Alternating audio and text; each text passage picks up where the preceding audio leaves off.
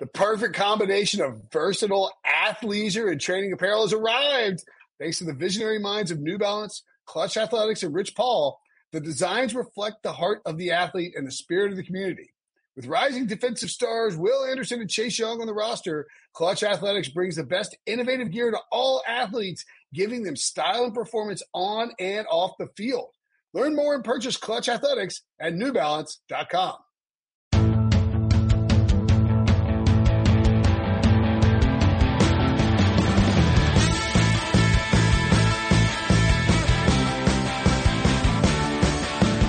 What's up, everybody? Welcome to the Pick Six Podcast, CBS Sports Daily NFL Podcast. I'm Will Brinson. I'm your host. Excited to be doing this little Super Friends show a day early. Can't wait until Ryan Wilson finds out why I moved the show back to Thursday, but he'll be happy about it. Ryan, Ryan Wilson, Sean Wagner McGough, John Breech. How you doing, buddy? Ryan, pal, friend, compadre, amigo. Is that it? You good? Chief? I'm great. John, how are you doing as you prepare to bring another kid into the world or a kid into the world? Uh, on a scale of one to ten, not a ten. Like, we went to the hospital yesterday for one of those uh, pregnancy appointments. We're at, the, we're at the point where you do it every week, and Yikes. we go every Tuesday. And every week we show up, there's like five new rules. Like uh, last week, they're like, well, yeah, relatives can still be at the hospital for the delivery, but now they can't be near the room. This week they're like, okay, no relatives and your spouse can be there. And then now they're talking about like no spouse is allowed. Wife is freaking out. It's getting crazy. yeah, are so you no gonna, spouse is allowed? Well, that's what they're talking about. They ha- that's not a rule yet, but Okay. it's on, it's on the docket. It could be a rule by this time next week. uh, have you and, uh, your lovely wife Rachel discussed, um, alternative plans in the event that a spouse would not be allowed, or would you just be at home and like, like, No, he can be at the hospital. He can be at the hospital. He just can't be in the delivery room, I think, right? I'm going to pull a Brenton. I'm going to sit at home and I'm going to watch old sports and drink beer and then just wait till she texts me and tell her to pick her up. Maybe up front. I'm not getting out of the car. hey, what's your name? I'm Dad. Um, I don't know. Yeah, that's that's weird. That's I mean, you should. uh I feel like the Breech Clan is. You gotta have somebody who can, you know, handle this business for you in the Breech Clan, right? what is it? Like maybe a, do- a doctor you bring into the house. Yeah, don't have to leave the house. Don't have to go to the hospital. Like to have the baby delivered in a bathtub. It's been done. Sean, is that is that how you were delivered? I see you it might nodding. be more. It might be more sanitary than a hospital right now. Hundred percent. Yeah. Um, anyway, that got awkward and weird. Let's dive into. Uh, but you know what? We are like again. I don't get the guy who in the, the reviews is mad that we talked about the COVID nineteen Corona situation. Like this is drastically affecting the entire world and certainly the world of sports and certainly the NFL world. Like maybe you don't like Ryan hearing about Ryan getting, he actually mentioned nobody cares about Wilson's driveway drinks. It's a, first of all, it's a great idea. Second of all, we're all trying to cope as human beings here. So don't be an a-hole and leave a one star review and then threaten that you might, you know, you might bounce out of here. Bounce away, bro. Come on. Sorry. Uh, we'll give our bold predictions based on some of the free agency moves about what might happen during the 2020 NFL season. Uh, we will discuss uh, future issues relating to Corona and perhaps the NFL draft and uh, mailbag questions. We're going to hit on some mailbag questions. We have someone or someones who want to try and take Ryan's crown for worst engagement story. Uh, plus, there are a couple five star review questions on Apple Podcast in which people ask about certain NFL teams. So we will address that. If you want your team covered or you have a draft prospect you want us to talk about, um, you want to ask how Ryan comes up with his mock drafts. You want to make, you know, create like tattoo bets for us, which somebody did as it relates to NC State quarterbacks and the Colts. By all means, put them in there. Give us your craziest stuff. We all have free time on our hands. We would love to answer your questions. We'll be doing tons of podcasts. Tomorrow's show, barring a change of plans, is going to feature a good friend of the program, Dan Hanzus of NFL Media. Uh, Dan is a longtime Jets fan who's been on this podcast. I think it was on like the first week when we started back like two or three years ago, talking Jets uh, draft possibilities. But Dan has uh, long been uh, one of the uh, guys who banged the table that Tom Brady's time was coming to an end in New England. So I want to talk to him about that and you know, just NFL stuff. I'd like to talk to Dan. So the NFL has shut down all team facilities. Oh, and by the way, we're on uh, CBS Sports HQ, our 24/7 streaming sports network, every single night, every single weekday night, 8 p.m. to 9 p.m. If you're not, you know, maybe you've already watched Better Call Saul, you've already watched Westworld, you've already watched Tiger King, you've already streamed everything you have to stream. Come check us out. Live coverage of the NFL, mirth, mayhem, fun, shenanigans, etc. 8 p.m. to 9 p.m. Eastern. Just fire up your CBS Sports app on your place, your uh, Xbox, Roku, Fire TV, Apple TV app, whatever it is. All right. NFL has shut down all team facilities. Commissioner Roger Goodell issued a league-wide memo obtained by Pro Football Talk, uh, amongst other organizations, that uh, they will close all club facilities at 6 p.m. local time on Wednesday. There will only be a couple of exceptions, including uh, technology people to make sure that they can operate remotely, and um, a couple other folks. I'll, I'll, look it up and figure out who it is. Uh, John Breech. Surprised it took him this long? Brinson, I am not surprised. The NFL does whatever they want. They've been slowly reacting to this. You know, they canceled the owners meeting. They said you can't have nobody you can't bring in prospects to interview them at the facility. They said that a couple weeks ago. And I like them doing this now because we're getting to the nitty gritty where Sean, you live in a state that is literally closed down. Sean is hunkered down in his closet doing the show because he's not even allowed to leave that closet or he will get in trouble because California is on lockdown. New York's on lockdown. Uh, unless you're essential personnel. So that means that these teams aren't allowed to go to their practice facilities Whereas you have a city that's not on lockdown, like say, uh, Dallas, the Cowboys, the Cowboys can go to their practice facility. That gives the team an advantage as they prepare for the draft, uh, where you have some teams kind of trying to prepare remotely, teleconferencing. You have other teams who can do it in person. This puts everyone on the same playing field. Uh, so I like this move by Goodell and for general health purposes. I was gonna say, is that the first time on this podcast someone says I like this move by Goodell? Uh, no, I mean, it, it, what else are they supposed to do? And, and I think the NFL is so crazy competitive that it wouldn't have been shocking if this type of thing didn't come down from the top of the league. If you had one of those teams that wanted to gain an advantage, ignoring health regulations and safety rules, and having personnel still come in, like Bill Belichick with his no days off and all that. So I think it's necessary to institute a rule so a team doesn't get stupid and try to have an advantage by actually having their people come to work. Yep, no, I agree. It'll be interesting to see, like, uh, Breech, you mentioned California. I live in New York, two of the hardest hit areas. Two weeks from now is when the ban's supposed to be lifted. What does that mean for the 49ers, for example? What does that mean for the Jets and the Giants, for example, uh, as opposed to, say, the Chiefs, which may not have quite the outbreak as the two teams, the three teams I previously mentioned. So that'll be something to, to look out for as they try to figure out this thing going forward. And then only a few weeks after that, you got the old NFL draft. Yeah, and uh, speaking of the NFL draft, the NFL GMs tried to move it back, according to Mickey Loomis on the Peter King podcast. He said, I'd be personally in favor of delaying the draft so that we could get some or the work done that our scouts and personnel people ordinarily do. This is not a fantasy draft that you conduct out there with just a list of things on a piece of paper. Settle down, Mickey. There's a lot of things that go into it to prepare, and there's a lot of work that is done during the draft. Listen, it'll be very, very difficult to conduct that and do it in a way that you're doing justice to the process. Um, I wonder if Mickey Loomis will complain about the Pelicans not not making the playoffs when uh, the NBA season's cut short since he works on both teams. That's a Mickey Loomis shot, unnecessary Mickey Loomis shot. I like Mickey it, Loomis. Th- that was unnecessary, Brinson. Yeah, it was. But I mean, like, is what's is Mickey Loomis really grinding on film here? Is he making the calls? I don't think so. Come on. Sean Payton and Jeff Ireland are the ones grinding and making the calls on these guys, right? No offense, Mickey Loomis. That's a slap in the face to a Super Bowl winning general manager, Brinson.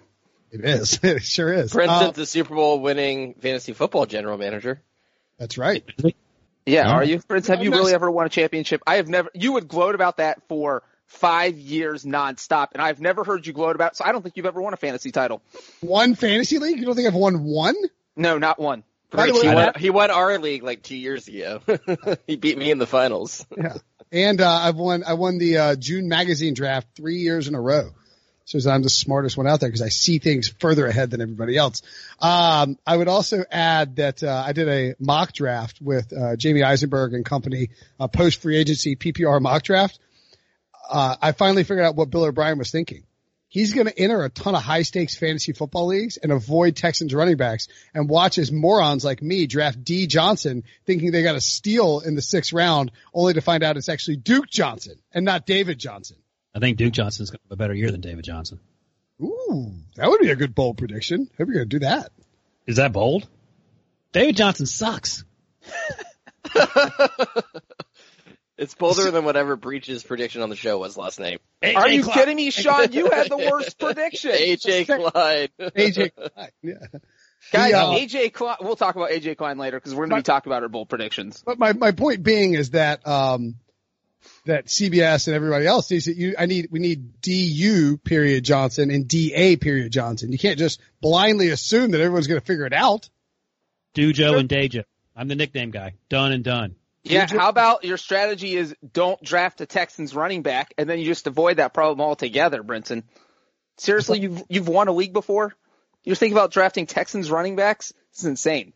Yeah. I look, if we're going to insult people, let's insult our junior draft analyst, Ryan Wilson. Uh, Ryan, what are your thoughts on potentially, oh yeah, uh, potentially moving the draft back? There had been a, uh, the bunch of GMs that met privately and then lobbied the NFL to postpone the draft. The NFL said, uh, no thanks. There's nothing going on in terms of sports and we are going to capture the world by dragging this thing out over three days. Uh, should they have postponed it, Ryan?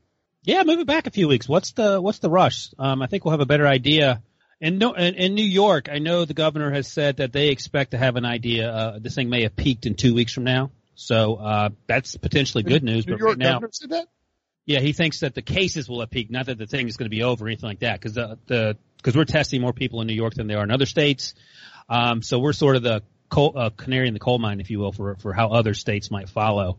Um, my my point is that we'll have maybe a better idea of, of what the coronavirus is going to look like two weeks from now, uh, as it affects us the weeks to follow after that. So why not delay? What's what's the rush? We're still going to be the only show in town. Uh, if we move the draft back a week or two or three weeks or whatever, uh, why not? And if the NFL general managers, by and large, want to do that, and I understand the NFL uh, owners are all about the money, you're still going to get paid. Um, move back. You can do the psychological testing, which the scouts and the GMs want to do. You can do the in-person physicals, which obviously is very important if you're drafting, say, Tua Tagovailoa. Move back. Make it happen. Also, something to remember too is that, uh, like normally you have the draft and teams want to get their rookies in the building to do rookie minicamp and all that. That doesn't seem like it's going to happen this year. Certainly doesn't feel like it's going to happen in May when it normally happens. So that's another reason why you could just move it back. It's not like they're missing practice time that would be going forward anyways. If they can't hold a draft in person, I have a hard time imagining that they can gather players to actually have a practice. I think that the best thing I've heard about this draft is number one, our editor RJ White last week said, you know what? There's no other game in town. So let's just turn the draft from a three day event into a seven day event where you have one round each day. First round on Monday, second round Tuesday, although the first round probably be Monday, probably be like Thursday because you want to have it in the primest of prime time. Just make it a seven day event because no one else is doing anything right now. And if you want to delay it, delay it. I say move it to the first week of May. That gives teams, because you're doing things remotely, gives you a, a few, a week or two more to figure things out, to watch any film you need to watch. Uh, I don't think this thing needs to be delayed till June. I also have no problem with it staying where it is because that means again every team's on equal footing. They're all having to do these evaluations remotely. But, and hey, what? What? Not on e- equal footing because uh, the Bengals know what they have in Joe Burrow. The Dolphins don't know what they have in Tua. Well, because of uh, so that's one pick out of uh 256 that the Bengals have an advantage on. But the Bengals That's are taking Burrow no matter what. If the Dolphins, even if the Dolphins got to look at Tua, you know they're not going to know what they have till he's on the field, and he's not going to be on the field until they draft him. So, uh, you know, I don't know that talking That's to him in smart- person. What? Not talking to him, you got to look at his hip. You got to get the doctors to check out his hip. No, right. I'm saying doctors can check out his hip, but you don't know how it's going to stand up to football until he's playing football. The doctors have not seen the hip yet. This is my point. Right. I understand that. It doesn't sound like you do. I'm saying the doctors aren't going to put him on a field and tackle him. You do not know how the hip is going to stand up in a football they're game not gonna that. You're- until you're he plays a football game. That would be stand- that would be an awesome uh, medical evaluation, like for like 14 doctors just tackling Tua. I say start the draft right now. Screw it. Let's fire it out. Let's spend the next two and a half months. So the Bengals get six hours on the clock. And it's like one of those, you know what, Mickey Loomis? Maybe you're dead wrong. Maybe this should be like a fantasy draft and we'll do a live extended offline draft. We're not going to have it sped up and like, you know, 10 minutes per pick. Nah, the Bengals get six hours to draft. They can trade. They can they can hang out. They can like Mike Brown can smoke his corncob pipe for all I care. He can uh he can take a long nap and then wake up and turn in the card. You get six hours. The clock stops at 10 p.m. Eastern and the clock starts again at 10 a.m. Eastern. So the clock is live for 12 hours and uh we just go through the entire NFL draft. Until Okay, it's but done. how do you get people to watch that, Brinson? You send out like an alert to people tune in at five o'clock. The Bengals have turned in their card because you don't know what time they're going to turn it in. Or do- If they do the have if they have a six hour window, are, are The they police- automatically wait? Did the what? police take your smartphone? Well, you know, you can't get alerts. Well, I'm saying is that going to be their plan? Is to send an alert and then hope No, people they- are turn on TV at that instant? What are you, what are you watching right now? you ain't on watching Skype? basketball. You were you watching like old Jim Breech games? You wouldn't watch the NFL draft drug out over a month on a 12 hour day period? I'd have it on all the time. I'd tell my wife I had to run back up out of bed. I'd be like, I can't go to dinner. I can't sit down here and eat with my family. The Brinson, Dolphins the we're clock. all allowed to leave the house on Easter Sunday, man. So there's no time for that. Yeah, that's right. Um, Go to church. Yep, that's what God wants is uh, a big old coronavirus spike again. Sean's got his eyes closed, praying that uh, that that we don't continue this. Well, I think the other thing we should. uh, How do you think they'll end up doing this? Is this just going to be Roger Goodell in a room with one camera, uh, kind of like C-SPAN in the Senate, where you just have one camera and every network kind of dials into that? I I think think they're going to think about having cameras in the facilities as well, with the two people that are allowed to be in there. As if, they, um, cause you're allowed, I don't know how, I'm assuming that the NFL, in fact, actually, I believe that if you look at the stay at home ruling, so even if like the stay at home law is enforced, media is still allowed to operate. And I don't think that they discern whether or not the media is sports related or otherwise. So like, you know, for, you know, for instance, if a media, sports media company wanted to send people into an office, you know, the, the police could not come up and show up and be like, Hey, you can't do this because we're on lockdown. They'd be like, we're the media and we're you know, disseminating information as it relates to Corona and COVID-19. So I think that the NFL could, if they wanted to, like send Rich Eisen in, um, and I, you know, like, and then Daniel Jeremiah in as well. Uh, ESPN would have, you know, they they'd have McShay and, and Trey Wingo. I mean, they, all these guys have been doing studio shows or doing shows, um, from, you know, from their houses, like DJ, you know, like they do the free agency frenzy and they have four cameras, like, like we're doing, like we do for our show on 8 p.m. to 9 p.m. Eastern. So I think they'll just do that and then maybe put a camera in it and Goodell reads it off. And I guess then they go to like Skype cameras of various prospects reacting to it. I don't know. It won't have the same pomp and circumstance, but you could certainly produce a show that was done remotely. That was the NFL draft. I, I, I do wish though that they would like start it during the day. Like don't start it at 8.30 at night. Start it at like 5 p.m. man. We got time to kill here. yeah, that's the new. I was actually going to say, Breech mentioned prime time earlier. Prime time is basically when you wake up because no one's doing anything. You know, Right. Like do it from noon to five. Everyone's in their house. It'll be on in the background.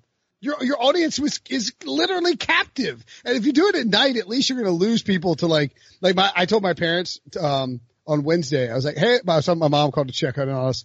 I was like, "Yeah, I'm actually we're actually been doing this show. and They're going to keep uh, having us do it from 8 to 9 p.m. Eastern." She was like, "Oh, that's that's really great. Uh, your dad and I are really into Game of Thrones though, so we're probably not going to watch." I was like, "Okay, could have just lied to me. I wouldn't know either way." And uh but I'm glad to see where I rank and you know, in your fairness, she's in the they've watched uh I think they've watched 3 seasons in the last month. So they're just blitzkrieging through Game of Thrones. I can't even be mad about it, you know? Did you tell My them not perfect- to watch season seven? No, I didn't want to spoil. I didn't want to no. Tell 'em to uh, listen.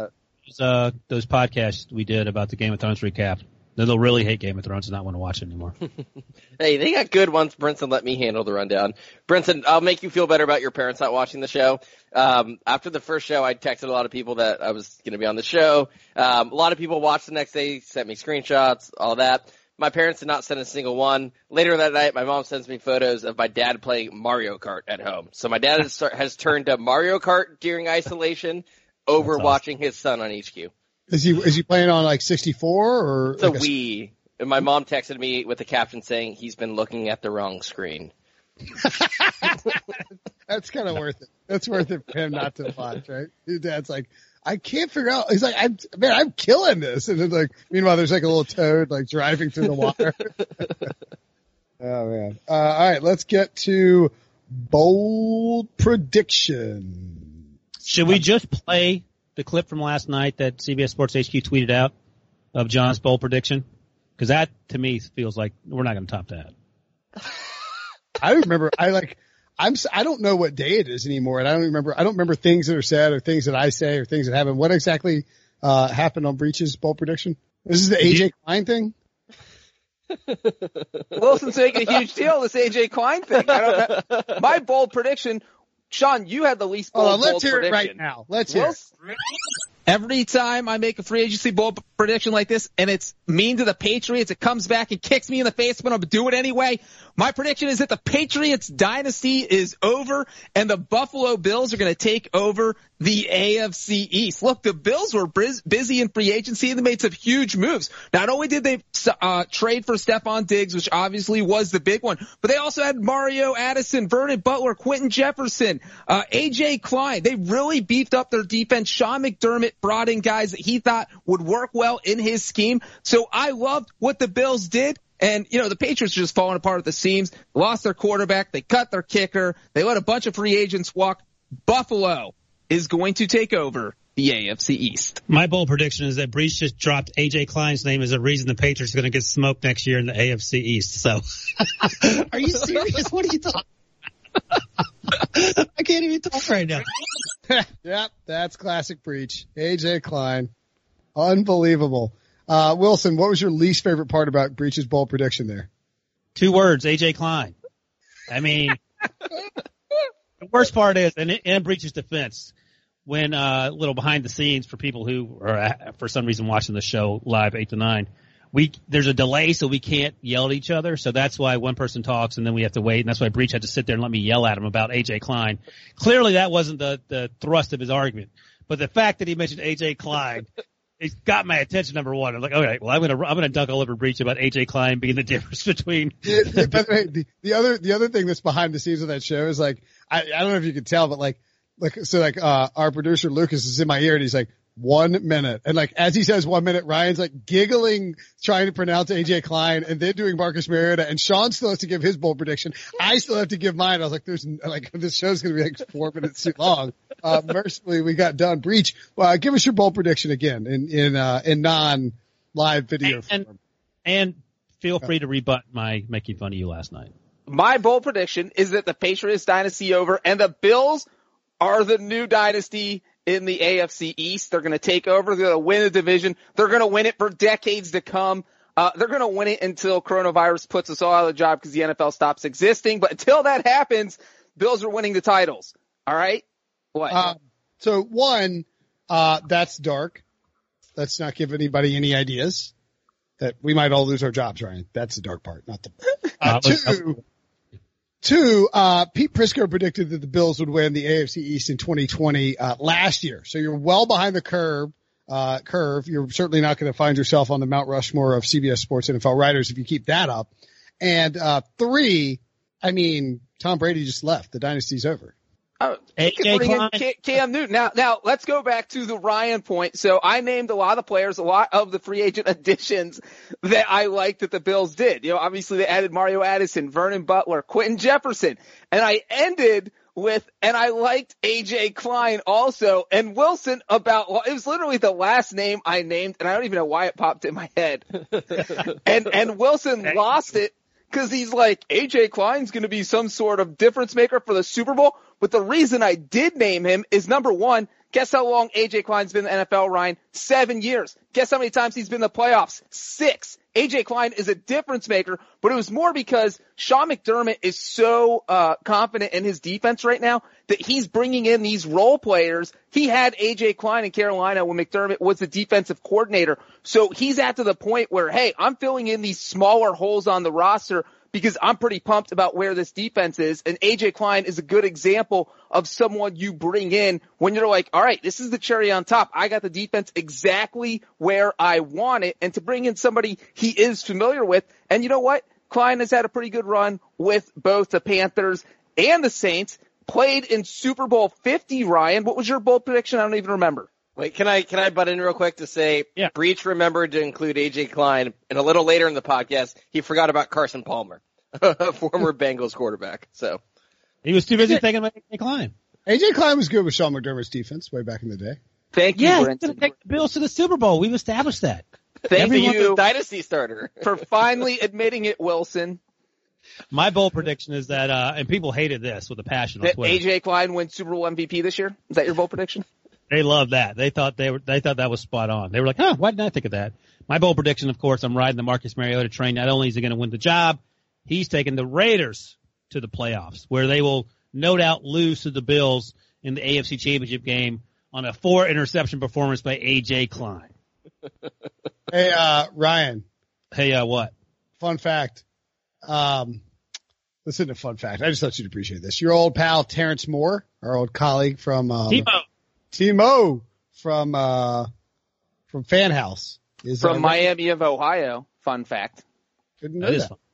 He's writing for Forbes.com these days. I just happened to, uh, long story short, I was Googling Cam Newton. I stumbled upon this. NFL teams beware, colon.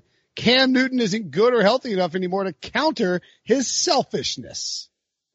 What's he selfish about? Using that terrible font? He said, this guy is a serial knucklehead. I'm going to start using that. If anyone's a serial knucklehead, it's Will Brent. Unless you're talking about the desperate likes of the Washington Redskins, the Jacksonville Jaguars, or the San Diego Chargers, here's the truth why NFL teams shouldn't even think about delivering hugs and kisses to Cam Newton. And it isn't just because of COVID-19. Then the guy is a serial knucklehead. I love serial knucklehead. All right, well by, done, Timo. By the way, because I on that same show I talked about how Cam Newton should go to the Patriots. A, um, a Twitter user said it would be a bad fit because Cam does not have something about striving for greatness. He doesn't have the heart to be great. The dude literally won MVP and went to a Super Bowl. I don't know. Uh, I'm pretty sure that qualifies as great. I think my Google Chrome has been hacked. I've got my, I've got, when I search things on Google, the thing that pops up in the little preview on the right side is showing up in a foreign language. Oh, and I had a, I had a calendar alert in a foreign language, like it was a spam calendar alert. Maybe it has a virus. I'm a little worried about it. I might go change my password right now. Um, so if anybody knows about, anybody knows anything about that, let What me are know. you What are you changing your password to? Uh, Sean sucks. One, two, three, exclamation point. If Everyone you will. That'll be everyone's first guess though. So If you are the listener who hacked Brinson's uh, Google account, please tweet me all the incriminating pictures. I will k- safe keep. I will blackmail him. I will split the blackmail money with you, uh, and we can turn this into a side hustle for the rest of the offseason, I'm thinking. Sean, you want to get involved in this? I got two step verifications. Absolutely. I'm not entirely sure what, uh, so I'm not entirely sure what's happening. Anyway, uh, Sean, give us your, I, I, I guess I think that the bold prediction that the Patriots dynasty is over feels a little flat considering that, like again, Tom Brady is gone. So like the dynasty is over. Like this part of the dynasty is done. That's So, a like- different. You can still have a dynasty continue. The, the, the dynasties go through different leaders. Bill Belichick can bring in a different quarterback. Can bring in Cam Newton, wins three Super Bowls. Then dynasty went from 2000 to 2024. Uh, let's get a ruling on that. If the Patriots were to win Super Bowls with Cam Newton, would it qualify? If they win a Super Bowl with Cam Newton in five years, one Super Bowl, would it still qualify as part of the Patriots dynasty? when are they winning it in the next two years, or are they winning it five years from now? It's a In different next- dynasty. The next I think three years. And are they getting in the playoffs in those five years where that Super Bowl is? If Do you they are winning, if they are winning the AFC East that each of the next five years, and they get one Super Bowl in that in that in that time span, I think it, the dynasty is still the same dynasty because Bill Belichick is still there, and dynasties are by teams; they're not by players. Okay, This what is if- Sean. Wait, I have a question. What if they the Bills trade AJ Klein to the Patriots? They make him play quarterback and they win three straight Super Bowls. What does that say? It's a separate AJ Klein dynasty. dynasty. I think that's a worthwhile. I mean, like, I don't disagree with that. If, if the Patriots win a Super Bowl and five division titles in the next five years with a different quarterback and it's the same quarterback, then it remains part of the dynasty, but it definitely dings, like, it'll be, when people talk about the dynasty, they won't be like the Brady Belichick dynasty. They'll be like the Belichick dynasty. Or they'll call it the Patriots dynasty. Yeah, it's different because it's different because Tom Brady isn't there anymore. Yeah. All right. Well, let, let, let, let me ask Brinson this. Brinson, Okay. what years would you say the 49ers dynasty lasted? Uh, well, it was two separate parts. One with Joe Montana, one with Steve Young. Nice try on the trick question. Sean, Uh, what's what your years? poll? So if it's two separate dynasties, it's not. It's only one dynasty. Who was the the the well? So would you coaches give, too. yeah, do you give George like? Do you think it's the same dynasty with George Seifert when he came in? I would say the dynasty started when they won Super Bowl 16, and it went through that Super Bowl win with Steve Young in 1994. That's the dynasty. There's, it doesn't matter. So what, how many years is that total? 13 years, and they won five Super Bowls. But you also, That's a dynasty. but you also make note of the fact that Steve Young ran Joe Montana out of town. It's Don't the you? same. T- I'm with Reach though. It's like, what are we going to name the dynasty? It's the 49ers dynasty, just like this is the Patriots dynasty. Yeah, but but the the first bullet underneath that is this happened with Joe Montana. This happened Sure. without. I mean, yeah, we can have nuanced discussions about how the dynasty changed over the years, but it's still the same dynasty. So wait, you would have the Super Bowl. You would have the dynasty in when? Me, 1994. So in that dynasty, how many Super Bowl? So in that same dynasty, the Cowboys win multiple Super Bowls. Eh, The 49ers won five Super Bowls and went to the playoffs 13 out of 15 seasons, I think. They only missed it twice. That's, that's a, that's a dynasty. I don't know. Like the Cowboys and the 49ers were arch rivals and they, and they, and they just battled out to see who would go to the Super Bowl. The Cowboys did it a bunch too. So did the Giants. But are the cow the Cowboys a dynasty for winning three Super Bowls and fi- and only being competitive those five years from 90 to 95? have two dynasties in the same conference? Uh, no, I'm saying the Cowboys were not a dynasty. They had a great run. 90 to 95 is not. A, the 70s Cowboys might be different. So the Cowboys didn't have a dynasty in the 1990s, but the I, 49ers. I think a dynasty has to span at least a decade. That's my qualifier. Breech is the AK, AJ Klein of dynasties. I'll just leave it at that. Debo has a good reference for us. Uh, the Lakers won five titles in 11 years. That's a dynasty. So the Celtics. That was my window, 10 year window. What Wait, about the To win, I, I don't know about the 10 year window seems kind of big to me. So like the Warriors were a like not anymore, but what we just saw with the Warriors, that wasn't, that doesn't count as a dynasty. They had a great identical- run. Are we calling them a dynasty? I don't know. it's almost identical to the Cowboys. Like win of three titles in five years. I would say the Warriors had a dynasty. Uh oh. There's dissension among the ranks of Team Breech. And the, the Cowboys won three Super Bowls in four years. But then there's in that 20 year window, those were the only three Super Bowls they went to, and they missed the playoffs a lot. What about what about the four year window though? How did that look? I think that's the dynasty. Yeah, that's a great run. That's a fantastic run. run. One of the best runs in Super Bowl history. Andy Dalton's biggest supporter. That's a great run. Okay, got it. Hmm. I don't know. You would still be going through the streets of Cincinnati having a, a Andy Dalton parade if they'd won one Super Bowl in the last 20 years. Am I right? I have my Andy Dalton wig on right now, Ryan. We both know that. That's, the that's not debatable. I mean, are the 49ers definitely a dynasty? I feel like you're, there's too much like, definitely a dynasty. they Of are course. Yeah. with two coaches and I guess maybe that's, is that what makes it a dynasty? Like they, Nope. that the, it transcended qu- quarterbacks and coaches? And also, Brinson, I, I want wait. I want the clip right now where Brinson says the 49ers from 81 to 94 were not a dynasty. I mean, not to mention after 94, they went to the playoffs four more times in a row. I mean, I would say that the Patriots are more of a dynasty than the 49ers. Oh yeah, the Patriots Yeah. are the number one dynasty in sports history. and they did it with free agency. We need to have a, we need to get, uh, We need dynasty rankings. we need, we need dynasty rankings and we need an old person on here. Prisco? Yeah, absolutely. Yeah, It's a- yeah. We need Prisco on here to discuss it. I, I'm not. I'm not saying this weird. This weird language is showing up in my Google search. I am getting very freaked out right now. What are you talking? You, mi- oh, Ryan, you were taking a Yeah, bathroom you missed break. it. I've got weird. I've got weird uh, language. Like I'm searching for things in Google Chrome, and I've got uh, and I've got like a a, a, a Russian looking language showing up in my search history. Like if I search, yeah, I'm gonna send you the link. It, it, this is freaking me out. Don't send me the link. Are you crazy? Don't I'll- spread. This is what the Russians want, man. Take one Uh, for the team, Brinson. This Like is how open- it spreads. Uh, this now is the equivalent of you going to that bar, Brinson. All right, well, Sean, give me your. That's unfair. Sean, give me your. uh, give me your bold prediction because I don't. I don't have my rundown open anymore because I panicked. Well, you will. Oh, you can't believe you don't remember this one because I am now turning into the resident Philip Rivers fan on this podcast. That's right. So I have Philip Rivers finishing top three in MVP voting. Um, you- I just could By not the way, put him. sorry to interrupt you, but Breech is right. This is a terrible bold, bold prediction. Thank you, Wilson. I Go ahead. disagree. and I have the and I have and I have the Colts winning the division um, as a result of Philip Rivers. Uh, this is the team that won seven games last year without a starting level quarterback. And I know a couple people on this podcast will say Brissett might be a starting quarterback. I think he's a great backup, not a good starter. Um, they had a terrible kicking situation, as John Breech discussed every single Sunday night on this podcast, and they still won seven games. They were still competitive towards the end of the season.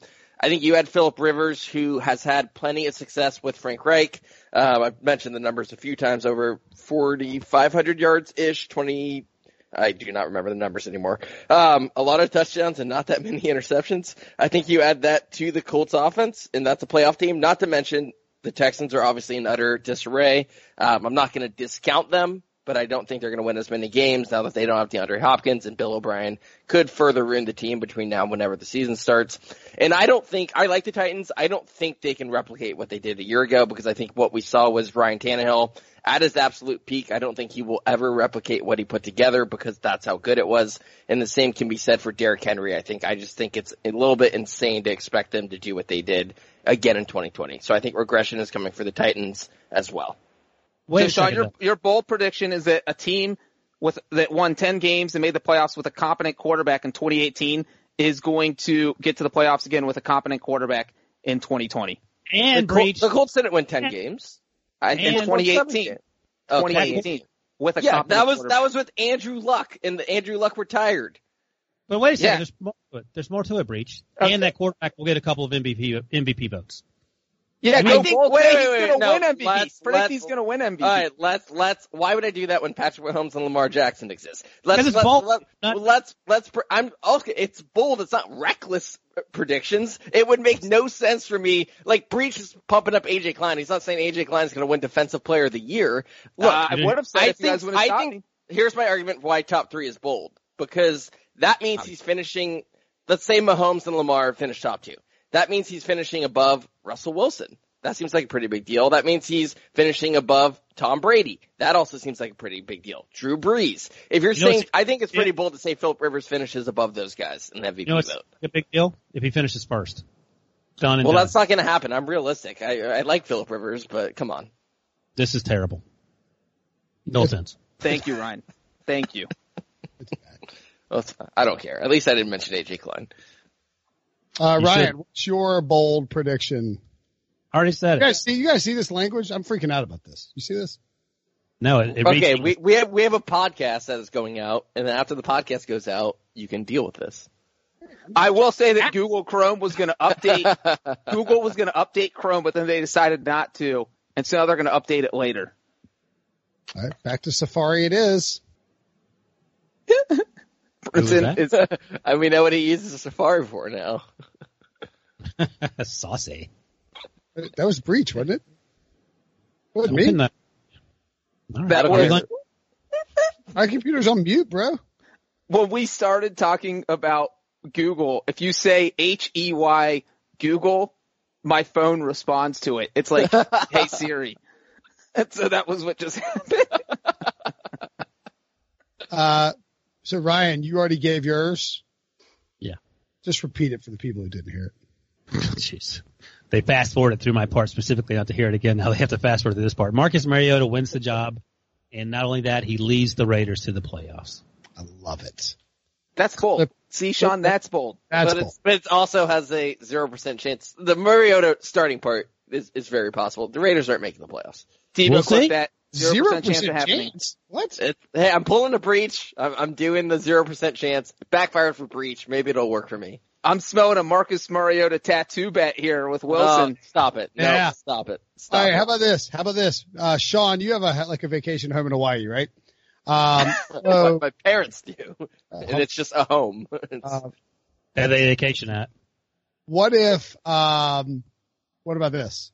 If that happens, you have to wear a lei around your neck every day for three months. Three months. Good lord. Can I take it off when I go to sleep? No. Yes.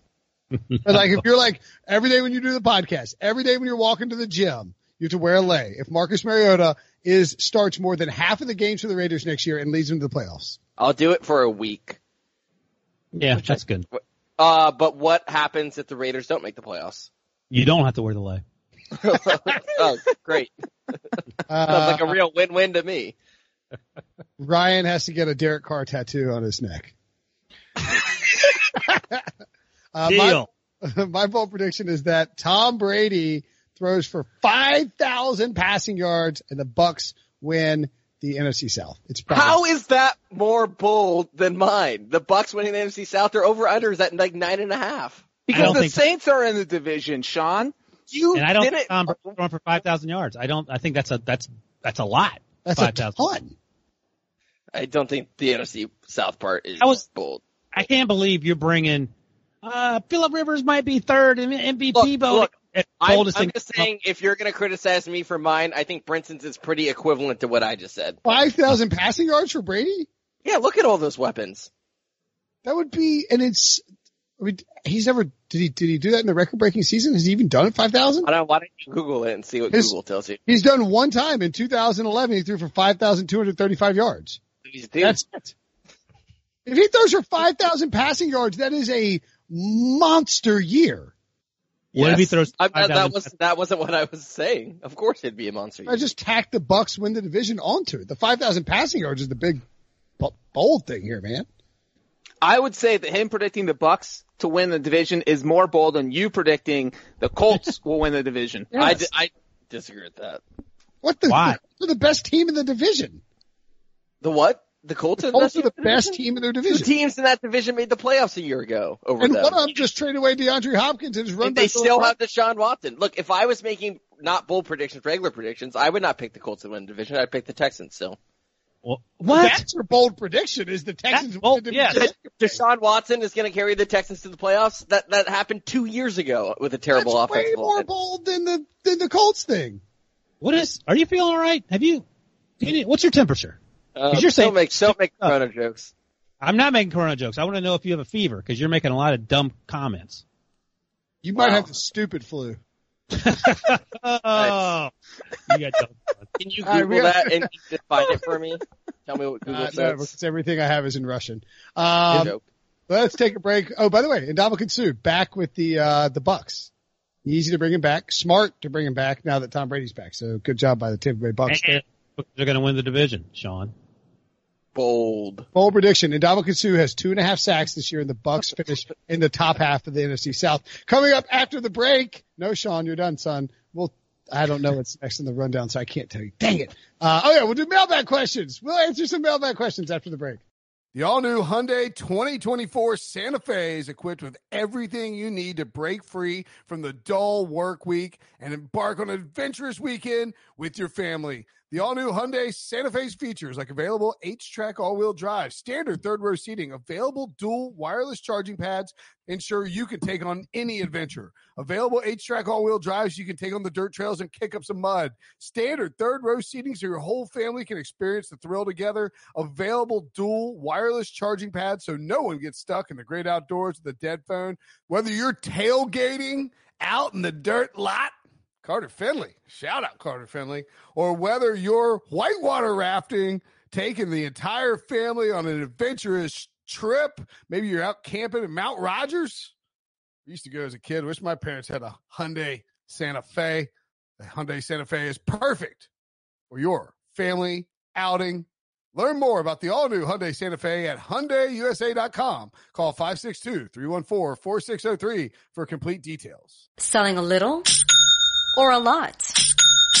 Shopify helps you do your thing, however you cha-ching. Shopify is the global commerce platform that helps you sell at every stage of your business. From the launch your online shop stage, to the first real life store stage, all the way to the did we just hit a million orders stage. Shopify is here to help you grow. Whether you're selling scented soap or offering outdoor outfits, Shopify helps you sell everywhere. From their all-in-one e-commerce platform to their in-person POS system, wherever and whatever you're selling, Shopify's got you covered. Shopify helps you turn browsers into buyers with the internet's best converting checkout. 15% better on average compared to other other leading commerce platforms. And sell more with less effort thanks to Shopify Magic, your AI-powered all-star. Shopify powers 10% of all e-commerce in the US. And Shopify is the global force behind Allbirds, Rothy's, and Brooklinen, and millions of other entrepreneurs of every size across 175 countries. Plus, Shopify's award-winning 24-7 help is there to support your success every step of the way. Because businesses that grow, grow with Shopify. Sign up for a $1 per month trial period at shopify.com slash odyssey podcast, all lowercase. Go to shopify.com slash odyssey podcast now to grow your business, no matter what stage you're in. Shopify.com slash odyssey podcast. All right, the first, uh, it, it actually doesn't matter whether you have the rundown in front of you or not because you can't read Cyrillic as you pointed out. But I think the first item on the rundown should be courtesy of our guy Debo, who has a little breaking news. So, Brinson, the question in the mailbag uh, slash on my mind and other people's minds today is how did you decide what to put in your background that people see on, on CBS Sports HQ and what the guys can see right now? Kind of want to gif this. Is there something back there that shouldn't be back there? Let's let's No, hear from every- some friends of the pod. for example, Will Brinson, who we consider a friend, uh, he just basically threw a bunch of shit behind him on his desk. He is a classic case of a guy who wasn't ready for uh, the intrusiveness of a home camera every single day and being under like house arrest because his his stuff like get a shelf, dude. He has no shelf. It's just random things that are thr tossed on his desk. And he looks like he, you know what he looks like? He looks like a hoarder, and that's coming from a hoarder. You don't want to look like a hoarder. That's funny. That's hilarious. And look, uh, it was, uh, I, that's, uh, Dan Katz, Big Cat, and, uh, PFT talking about it. They're not wrong. I'm a hoarder and I just slapped a bunch of crap back here, including football helmets, uh, penalty flags. I got a Philip Rivers doll, got a modem. I Don't know if you like that. Uh, Wells Fargo hat, uh, the Dave Damashek Shecky, uh, Panthers elf, a Cam Newton bobblehead, a 92 signed Duke ball. It's just a bunch of crap. Now, my favorite part of this is that they said that Brinson was thrown into this situation kind of blindsided, had no time to plan, and threw this camera, when in fact, Brinson has put, had this stuff on his desk for, uh, multiple years. This is not a guy who was blindsided by having to work from home. Brinson has only worked from home, uh, and he's had time to tidy up the desk, has chosen not to do it. Instead, uh, he sh- has a voodoo Philip Rivers doll, has an NC State helmet that he bought at a garage sale, a Memphis That's helmet. That's actually not true. This is a prototype from Riddell that has never seen the light of day. There will never be another one like this. You want a Bengals helmet like this? You can't get it, son. And I got the M the McCallie helmet because I was a star football player at McCallie. No, I'm just kidding. I went back and spoke at Chapel there, and uh, they gave me a football. They gave me a helmet. I A hundred percent chance every single one of those books he stole from a local library. I'm sorry to any libraries near Brinson. And I do like the pictures though. Uh, here's what happened is, um, they said I had to get some stuff in the background, get this nice little desk thing from my in-laws, and I threw a bunch of crap back there. And sometimes when I get new stuff, I throw it back there. It's an absolute is smash. uh, what, what's the picture frame on top of the table? We can't see that. That is actually a picture of Carter Finley Stadium that my Oh, wife can- gave me back in uh, 2003 when we were dating the first time. Is that why you? Is that why you've chosen to hide it behind all the crap you put on the on the table? Well, uh, I had the, I think the wall was like kind of blank for a while. And, um, yeah, I mean, it probably, it's probably due for a reboot back here. I gotta give that. Uh, what, um, uh, what I would love to know is which one of you is better situated than I am? Cause like Ryan has one That's shelf. not the that's not the discussion. That we're we didn't get dunked on. um, Well, no, I'm just trying, like, I'm just trying to figure, like, Sean has a shelf that you can't see, a bunch of anime dolls, weird pictures, uh, Sean, Ryan has what appears to be three or four pictures hung at, uh, uh, bizarre angles like mine and like John Breach's with like a mishmash of books that he was given for free and a bunch of random sports crap. Like, I don't, I'm just, but I'm just kind of trying to figure out like what's different about my setup than y'all setup. you see that? Who's that, Home run ball from Little League. You know what year? 1895. Close, 1985. did you sign it? Yeah, I hit it when I was 12. My dad went got it. You see this? You see that? You see that? That's Don Larsen signed this ball. My grandfather gave it to me when I was a kid. and my dog chewed it up, and my grandfather got very mad at me for it. Dude, that's like the plot of the Sandlot.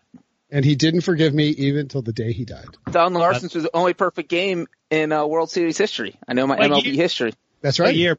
1955, 53. 52, I think. 56 suckers. Ah, nice. We'd have been I have awesome. a copy of Fast Five in my background, guys. How many of you have been an extra in a movie and own a Blu-ray copy and watch yourself every night? None of you. It looks like that wrapper's still on though, so it doesn't look like you Well, that's actually because I, it I, every I, night. I open it and then I shrink wrap it close after each viewing, uh, so that it feels brand new. What was the? gonna- I need. I haven't listened to the the Pardon My Take episode there, but what was the um uh impetus for the? Were they just like talking about? Oh, talking about how now all these all uh, like everybody has to do video from their houses and who's got setups and stuff like that. Yep. Yeah. Yeah, Yeah, I was just thrown back here. Corona forced me into this spot. You know, I just got all this stuff back here. I do. I probably do need a shelf though. That's not a bad idea. Maybe I'll take him up on that. All right. Uh, am I reading to these or you got it in front of you now? I have the rundown in front of me. All Is right. it in English or Russian? Cyrillic. Arabic. Uh, I switched to Safari. It's now in English. All right. That's Proceed. my that's my concern too. That it's a Google related thing. Proceed, hoarder. This is from Flyer sixty one Randy, a uh, devoted listener. If the Colts keep Jacoby Brissett after signing Philip Rivers and acquire either Mike Glennon or Ryan Finley, does Brinson have to get a Colts tattoo logo on his lower back? The name of the review is Brinson Tramp Stamp Bet. What's what do you guys think? Three words I never want to see together again. Brinson tramp stamp. Let's try And, and and if Mike Glennon does not get signed, you have to print out that tweet you sent about him and get that tattooed onto your back. Have, has Sean uh, Sean have you been paid off for your Jay Cutler bet? Andy I've not bet? been. I have not been. Is it possible that We're Breech- in the middle of a global pandemic. I'm Uh, not of even allowed to leave my house. this as an excuse. conspiracy theory. Breech released Corona in order to get himself out of having to go to Jay Cutler's house and be embarrassed. Brinson, you have reached peak conspiracy theory. You're like Mel Gibson in that movie Conspiracy Theory now. Let's not compare me to Mel Gibson, please. Um, these Yeah, are I'm- all.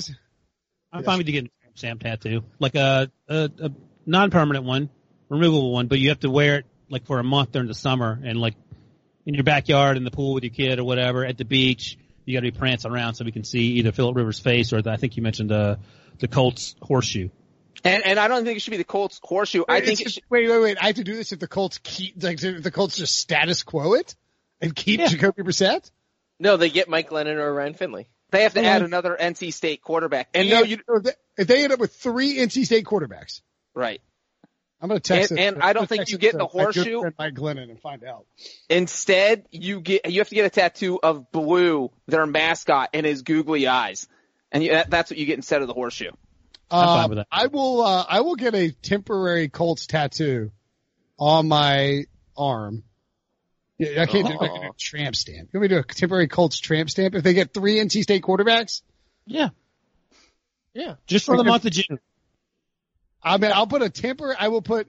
I will put a temporary Colts tattoo tramp stamp on. I will. I will get a temporary henna Colts tramp stamp if the if Yeah. the Colts end up with three NC State quarterbacks on their roster. There, I will do that, and I will put it on at the beginning of June, and and When it wears off, when it comes off. Yeah. For the Great. record, my my family vacation is definitely in the middle of June, and uh, that will be embarrassing. Thank you, Flyer sixty one Randy. Great idea. I would never ever get a permanent tattoo. Nothing, no bet would be worth it. Uh, wait a second. Do any of us here have tattoos? Wow, Sean- tattoo free. Sean? No. Breech? I do not. Debo? Ryan? None here. What? Five guys with no tattoos in 2020? Unbelievable. Every That's why we age don't range, have any friends. every uh, ethnicity, we got it covered. What Weird. would uh, what would it take for you to get a tattoo? Five dollars. I Just I pay don't for the cost. Just pay for the cost of it. Yeah, I don't even like. I don't. I don't have any uh, moral objection to it. I just it was never what- something I don't that like was- I don't like needles. Yeah, I don't. I- I don't. Do they hurt really bad, or you know, do they just hurt? Where you get it. The bigger Like, the tattoo, the more it hurts. If you, if, or if you get it like on bone. So if you get like at the top of your What? hand or the top of your foot or your rib cage, that really hurts. I, I just don't. I, I don't really like the permanence of it. Like, for instance, Yeah. the Colts tramp stamp. I mean, Philip Rivers signed a one year contract. Like that feels like I might regret that by this time next year. But if Breech told me he had a Bengals tattoo somewhere, that would make sense. I mean, he's not going to be anti-Bengals at any point. I mean, what else could they do to the poor man to make him not like the Bengals? If Joe Burrow wins the uh, Bengals the Super Bowl, like, uh, will you get a, will you get a, uh, a Bengals tattoo? If Joe Burrow wins the Bengals the Super Bowl, I would consider it, but I don't think I would. I'm just not a tattoo guy. I- No, I I'm saying want- you, you agree to get the tattoo and then it happens. That's like, like, like I will, if you tell me NC State wins a national title in basketball or football, like take me down to the parlor, buddy. Like let's, let's go. Tap me up. I'll get a sleeve. Yeah, but NC State's never winning a football national title. They're one of 128 teams. The NFL, you're one of 32 teams. The hmm. odds are not The in my favor. This Bengals not got- the Hunger Games, Brinson. The Bengals got slaughtered by a non-dynasty twice in the Super Bowl, and you think they're suddenly going to magically win one? Please, they're not win- They aren't winning a Super Bowl until somebody else other than Mike Brown's running that team. So, Sean, do any of your siblings have tattoos? Yes, one of my sisters has tattoos. Breech? Yes. Both of my sisters. My dad always is like, "Don't get a tattoo. You you won't be able to change it." Yeah, Well, my dad. You know, I have another question because uh, my dad, my dad was in the military, and as you might imagine, he wasn't crazy about anything. Um, has anyone ever had their ear pierced? No, Breech? You didn't answer. No. No, I have I'm not. I'm I'm more tempted to get a tattoo than I am to get my ears pierced. I Way got my- more likely to get a tattoo. I got ear pierced in college. I pierced my ear in college. And, Wait, um, what? Right here, baby. Yeah, it was the '90s. There was something going on. The great thing What- is, I is had- that you going through your pirate phase? that was my pirate phase. What kind Um, of earring did you have? It's like a little fake stud. It wasn't a real diamond, I'm sure. Like I wore it like for two months. And the, the best part, it gets better. The part is you can still see it if you look now. That even better than that, I had to ride back five hours from home from North Carolina back to uh, William Mary with my military dad. Five hours nonstop.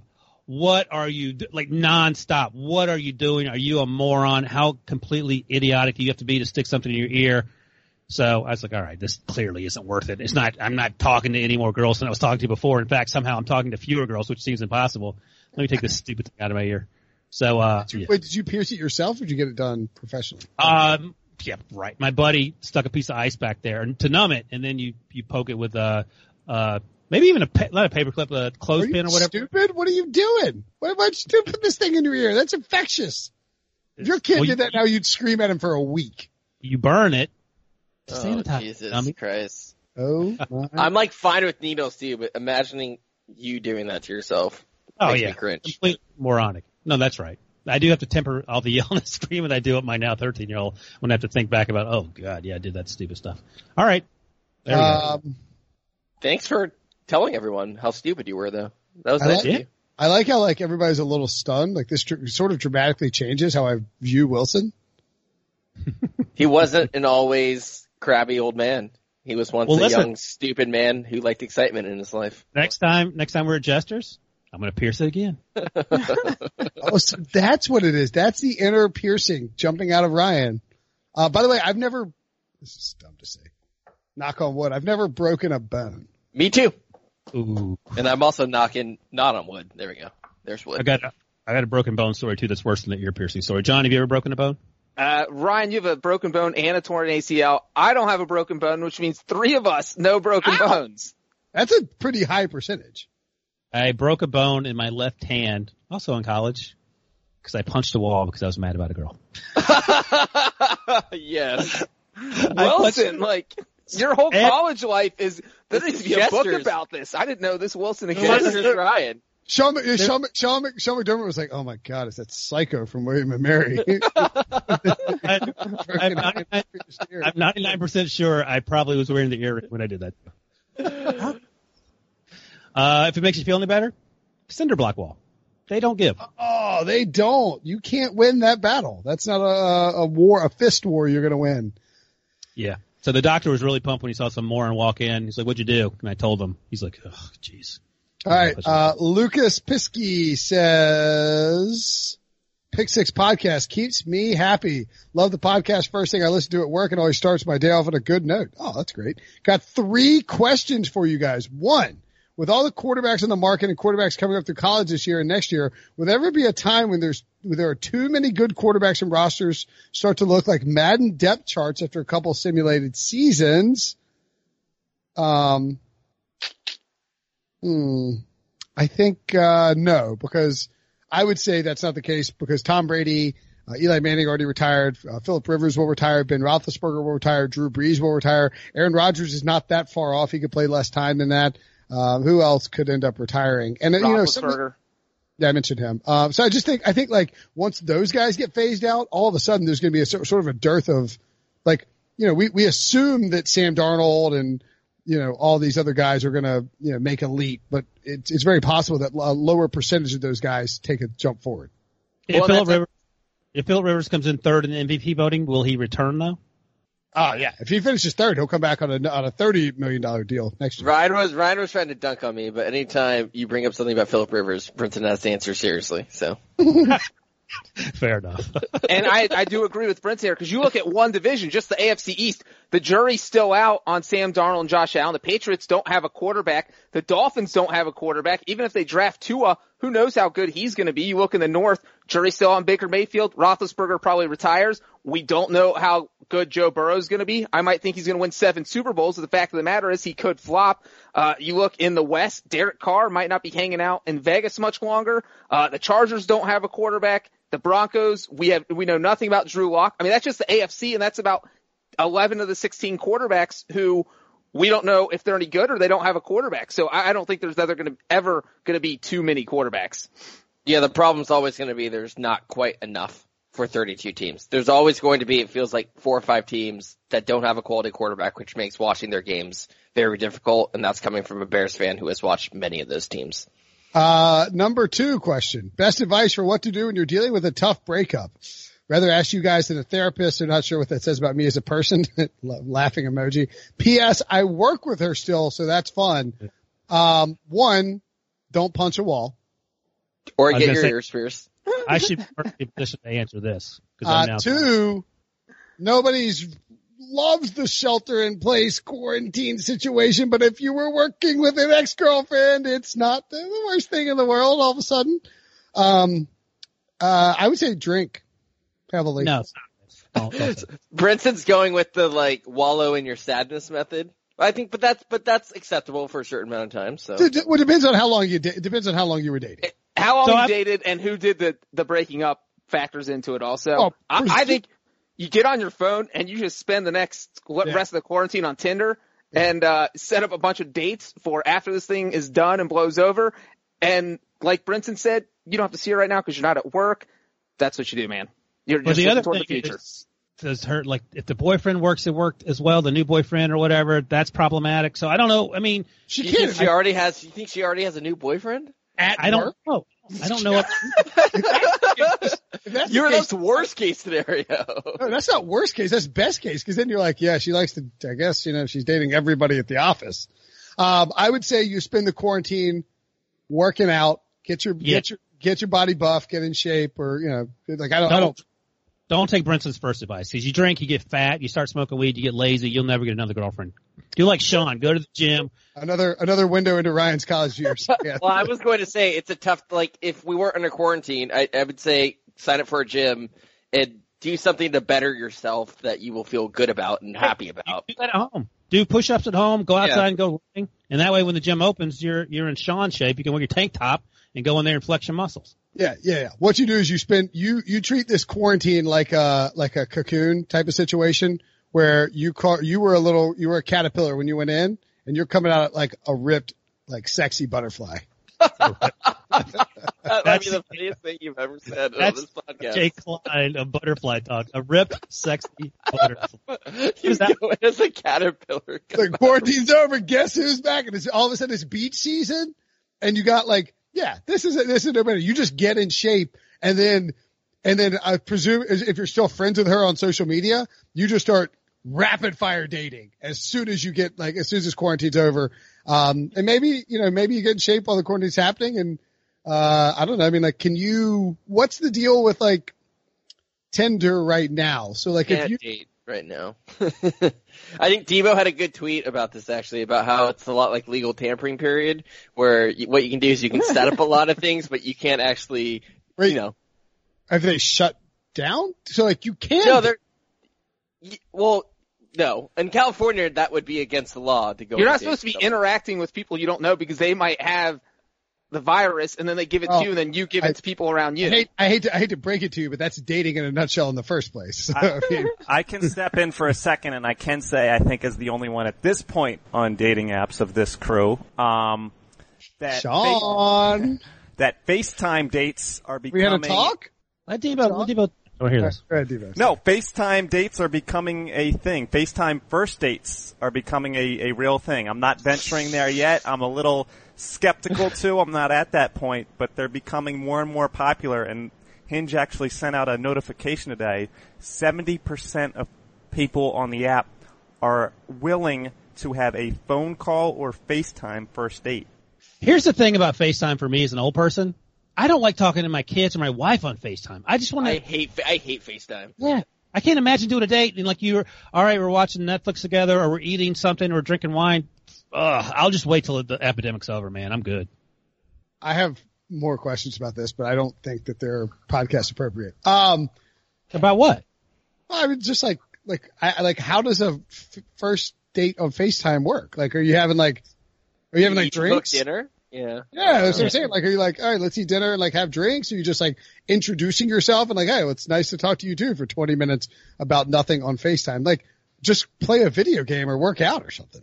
You know there's a therapist or someone listening to this and saying to themselves, my God, this is the worst relationship advice this kid could ever possibly get. These guys should be banned from giving relationship advice. I, I was I- going to say, in his response, he was like, "I'd rather ask you guys than talk to a therapist." My advice would be just talk to a therapist. I No, agree. I'm, I'm going to stick, I'm going to stand, I'm going to stand behind my get good looking, get in shape, and then Yeah. rapid fire spite date people.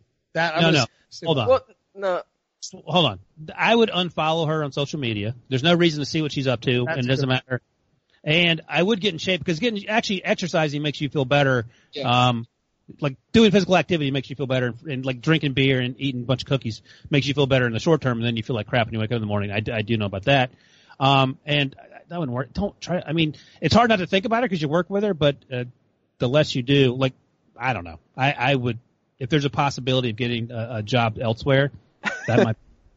No, I'm not. Jo- I mean, why would you want to work with your ex if she's the one who dumped you and she's doing Lord knows what? that you're Wilson, what you're saying is you shouldn't d- dip your pen in the company ink.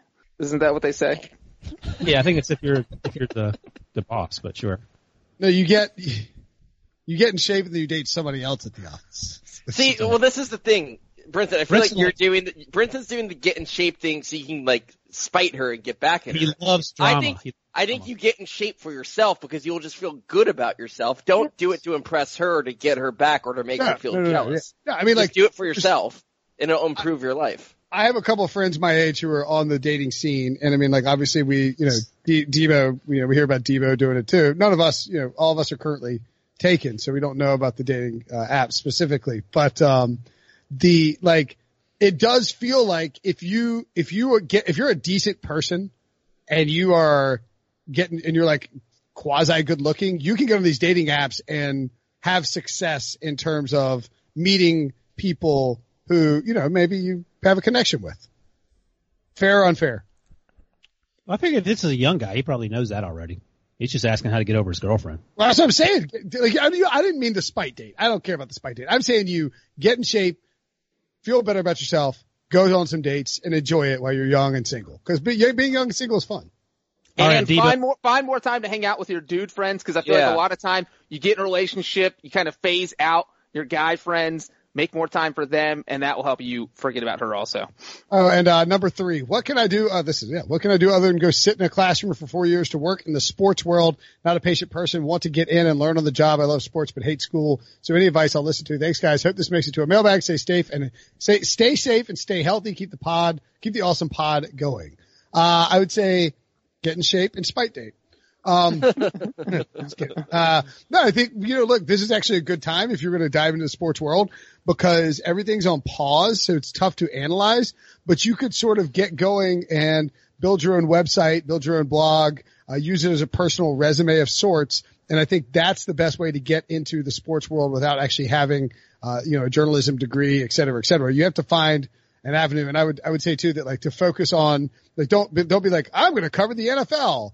It's very saturated. You might take my job. Nobody needs that, especially my family.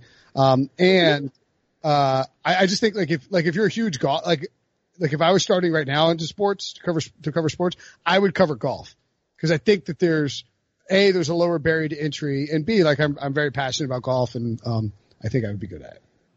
I don't, I don't know think you would. whether this person wants Who to said I write. don't think you would? Is it Debo? No, Or Debo. I think you should cover the NBA, Brinson. Oh, good. Uh, I don't know if um if this guy is interested in um what's his name? Luke. Lucas.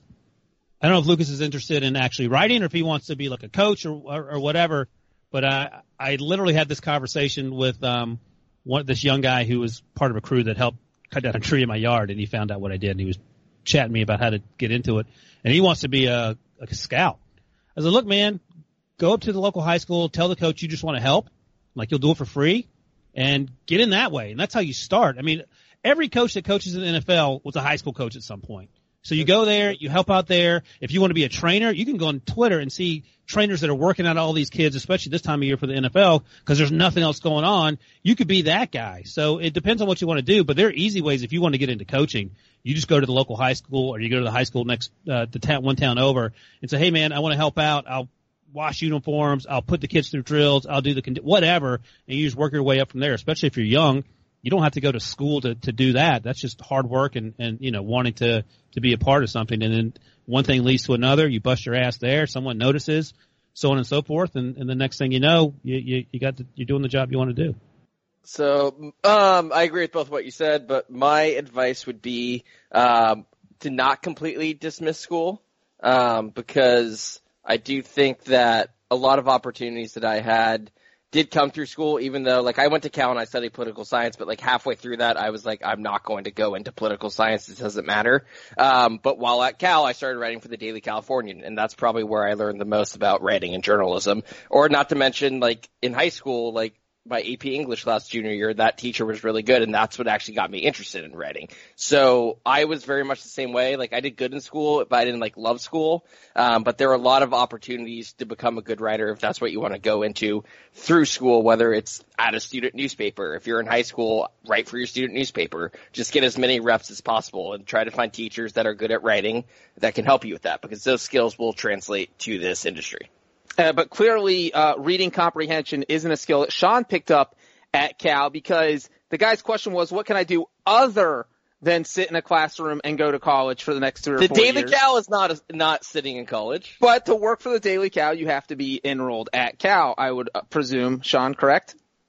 Yes. You can't just walk in off the street and work for the Daily Cal. So I think Ryan and Brinson, kind of a combo of what they just said. Uh, number one, start some sort. If you want to write, some sort of sports blog because you control all the content. It, it's kind of a free reel, a free resume. If you don't have uh, any writing out there that people can look at, uh, and pick any sport. But as Brinson said, a niche sport, boxing, UFC, uh, Soc- a s- soccer, uh, just a sport that doesn't have a ton of writers.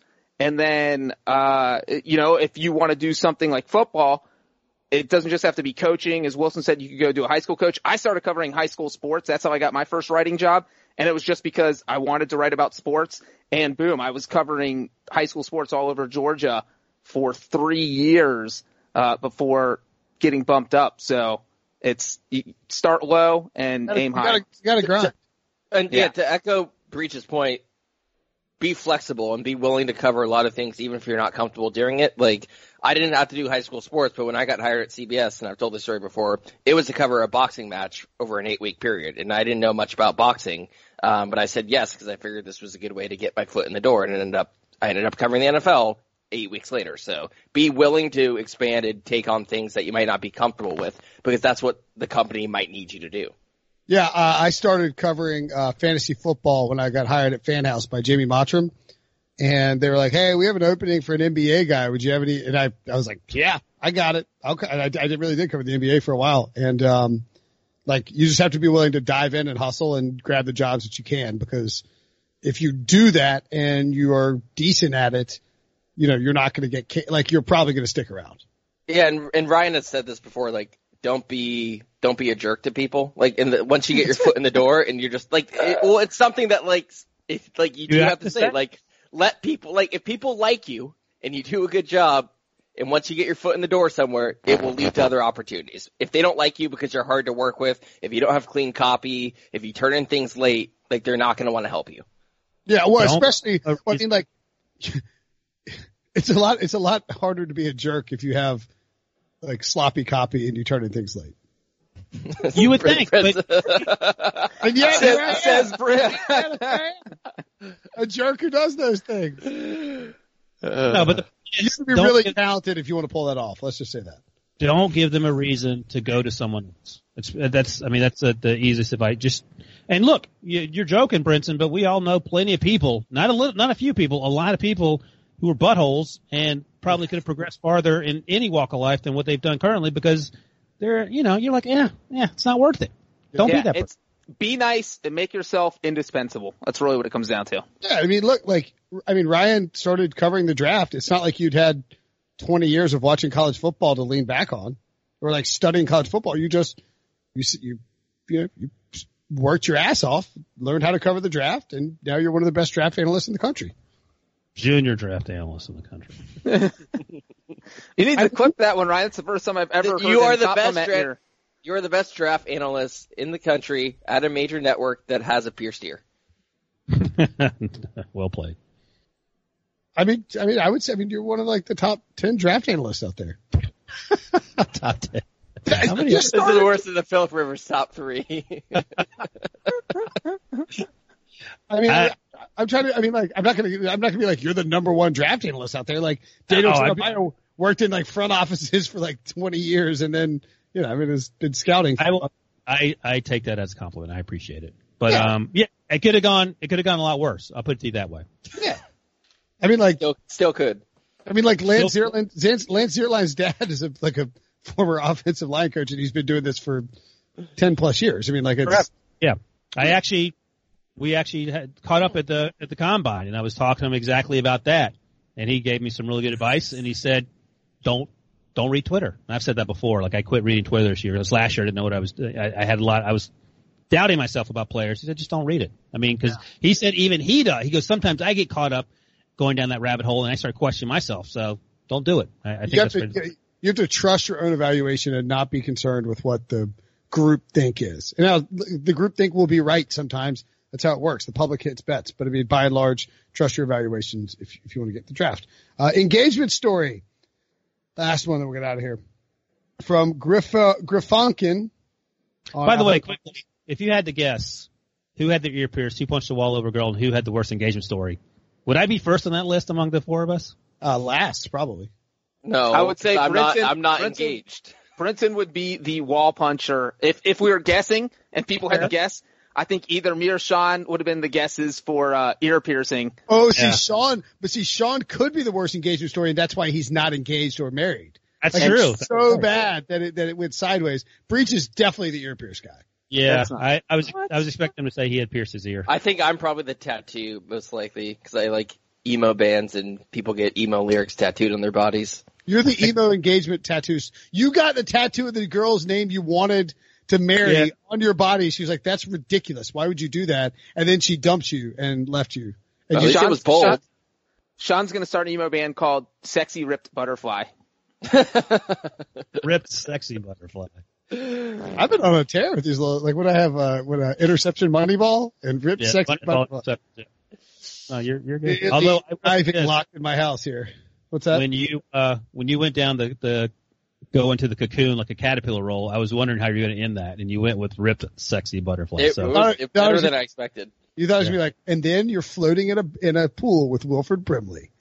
yeah, I didn't know. All right. That's a Oh, movie, sorry. Sean. Not sure if you've heard of it. Cocoon. Oh, He's I've mo- actually heard of Cocoon. Obviously, You've never seen Cocoon? no, I don't think so. How are you doing a movie newsletter? You guys, this old people always. Uh, we're not going to get into this. I've done this rant before. I just like you don't have any Like, I'm just saying, movies that came out before 2000, I will have seen far less of them than movies that came after 2000. Like, I could play this game with you guys and be like, you haven't seen this movie that came out in I don't have a 2007? movie newsletter. I'm not, okay, my movie newsletter is not called The Movie Knower, The Movie Expert. I, I acknowledge I haven't seen a lot of movies. I'm I signed about up for the so- newsletter let, assuming let me, you're an let me, expert. let me though. say this. It would be a problem if I wrote about Cocoon without seeing it. I'm not going to write about is- Cocoon. Is this is this why it's called the long shot? Because it's a long shot. Sean seen a movie that you want to hear about. Too easy. Too easy. A Bunch of Should've old thought- people. All right, here's an engagement story from Griff Funkin. Not quite as bad as Wilson, but pretty bad. My girlfriend and I have been together a little over a year. I thought I was like, did we read this one about the frozen pizza? Um, this is a different one. My girlfriend and I have been together a little over a year, and I plan to propose on Valentine's Day. The previous Valentine's Day, I was out of town for work, so that was our first Valentine's together, and the first girlfriend I had had since I had money to go out somewhere nice for Valentine's Day. So I didn't know you needed reservations. All that's it. So everywhere, everywhere had a three plus hour wait. We drove around until my girlfriend was so hungry she just said, let's go to the first place we can find, which was Shoney's. Awesome. Awesome. Awesome. Oh man, a low end. If you don't know what a Shoney's is, it's I a, don't know what a Shoney's is. it's a uh, low end. It's a, it's a more family friendly Golden Corral with these delicious sticky buns, like these delicious little like hot buttered rolls. Do you know Golden Corral, Sean? Do you know that? Yeah, yeah. Okay. Yeah. All right. Is that, Yeah, is so that like- like a more southern version of uh, of Golden Corral, maybe? Yeah, it's um, it's it's like a low rent, like Bennigan's, low rent Applebee's, like much lower. No, but it's a buffet. That's the whole. Have you shtick. guys been to like Old Country Buffet? Is it like that? Is that Yeah. a West Coast thing? No, I think I've been. Yeah, it's like that. I forgot Shoney's was a buffet. I thought it was more like um Denny's. I was thinking Denny's. No, Shoney's is like is strictly buffet. It's like it's like Southern Golden Corral, Southeast Golden Corral. Gotcha. Uh, All right. So our That's pre even worse. Eh, absolutely way worse. So our pre our pre engagement meal was Shoney's buffet. From there, and maybe you can order off the menu at Shoney's, but I'm not sure. From there we go. To, from there we go to the hotel. Yeah, go ahead, girl, get whatever you want. at Shoney's. From there we go to the hotel. She goes to change, and I put the ring on the bed in a bag with a little teddy bear that came with the ring. nice. Is it a Shoney's bear? She comes out, gets happy, takes the bear out of the bag and starts fawning over it, completely missing the ring inside for like five minutes. I'm already nervous and now freaking out. Finally, she finds the ring and bursts out into an ugly cry. She can't say yes, so I have no idea if she's happy or upset. Finally, she composes herself, says yes, and we have a lovely night. Wake up the next morning, despite no indication of it in the weather, there's been an ice storm. It took us five hours to make the two hour drive home. We stop at my mom's house to tell her. My fiance shows her my ring and my mom, who's notoriously oblivious, just kind of coos over it like it's just a present. We finally have to say, mom, look at which finger that's on. Look at your finger. What's there? Despite all that, she married me. We're 15 years in April. Nice. Congratulations. Yeah, again, not his, unlike my situation, and last week's story was actually a good story as well. Not his fault. He just didn't know about the reservation thing. If he sorted that out, they wouldn't have been at Shoney's eating buffets. Right, like- Like yours was a disaster because of poor planning and a completely oblivious nature on you. Yeah, this was, we definitely need a weekly, as Debo points out, we need a weekly engagement story. But like, yeah, this is, this is just, you know what? You're trying to get engaged. Uh, although the poor, the not, no reservations on Valentine's Day. That's a botched, that's, that's on, that's on you, but I kind of understand where you're coming from there. But by and large, this is just, you know, circumstances are conspiring against you and it provides a memorable story, which you bonded with your future wife. And that's the key. It's yes, this sucks that night, but all of a sudden this becomes a story. You make all your friends feel better. Like they tell a story where they feel bad about themselves and you're like, did I tell you about the time I proposed to my wife at Shoney's? And then everybody feels bad about you and you're the dumb one. Uh, so it's a good, it's a good lifesaver to have in your back pocket. Memorable story. Uh, the one question I would have here is that you are, I guess it's val- so it's Valentine's Day. So you're like, I gotta, I gotta set a hotel room. And, uh, a dinner. dating for over a year. What's that? They've been dating just over a year, he said. Yeah. Okay. I, So what- I think he should have gone to a knee in Shoney's with a butter roll, in, like a little hot roll in his hand. And put the ring inside the hot, hot roll. Oh yeah. But like, Don't eat it though. Don't eat it. will you take this hot roll? Don't eat it. Now I'm suddenly all this romantic guy. I should have thought of that 19 years ago. All you had to do was jam a ring in a hot roll. Yikes. So yeah, Ryan, Shoney's- is it is it sad that proposing at Shoney's is arguably better than your proposal? That's, Arguably, that's where, there's, no, arguing about it. It's much better than my story. getting Shoney the bear over to your table and having him get down on one knee for your wife is a better move than than your proposal. no, you dressing up as Shoney the bear because you're like, I have to go to the bathroom. Then you come back and Shoney the bear is at the table, but it's really you. And there's like the Shoney's employee employee in the bathroom unconscious because you had to s like steal his Shoney- Shoney bear costume. Uh, the, uh, what's that guy's name? What's the big boy? Bob's big boy? Frisch's. Burke? oh yeah. Yeah. Yeah, any of those guess- things. all right, yeah. So Shoney's, yeah, they do have breakfast and omelets. Uh, they have a picture of salmon on here. Hmm. Um, and, uh, a fresh food bar, bar menu. Oh, look at that Shoney bear. So great. Okay, that's it for the show. Back tomorrow with, uh, friend of the program, Dan Hanzus, friend of the show, Dan Hanzus. Maybe look at his engagement story. If you got a good engagement story, send it to us on Apple Podcast. If you got a question for mailbag future answering, let us know. Uh, thanks guys as always.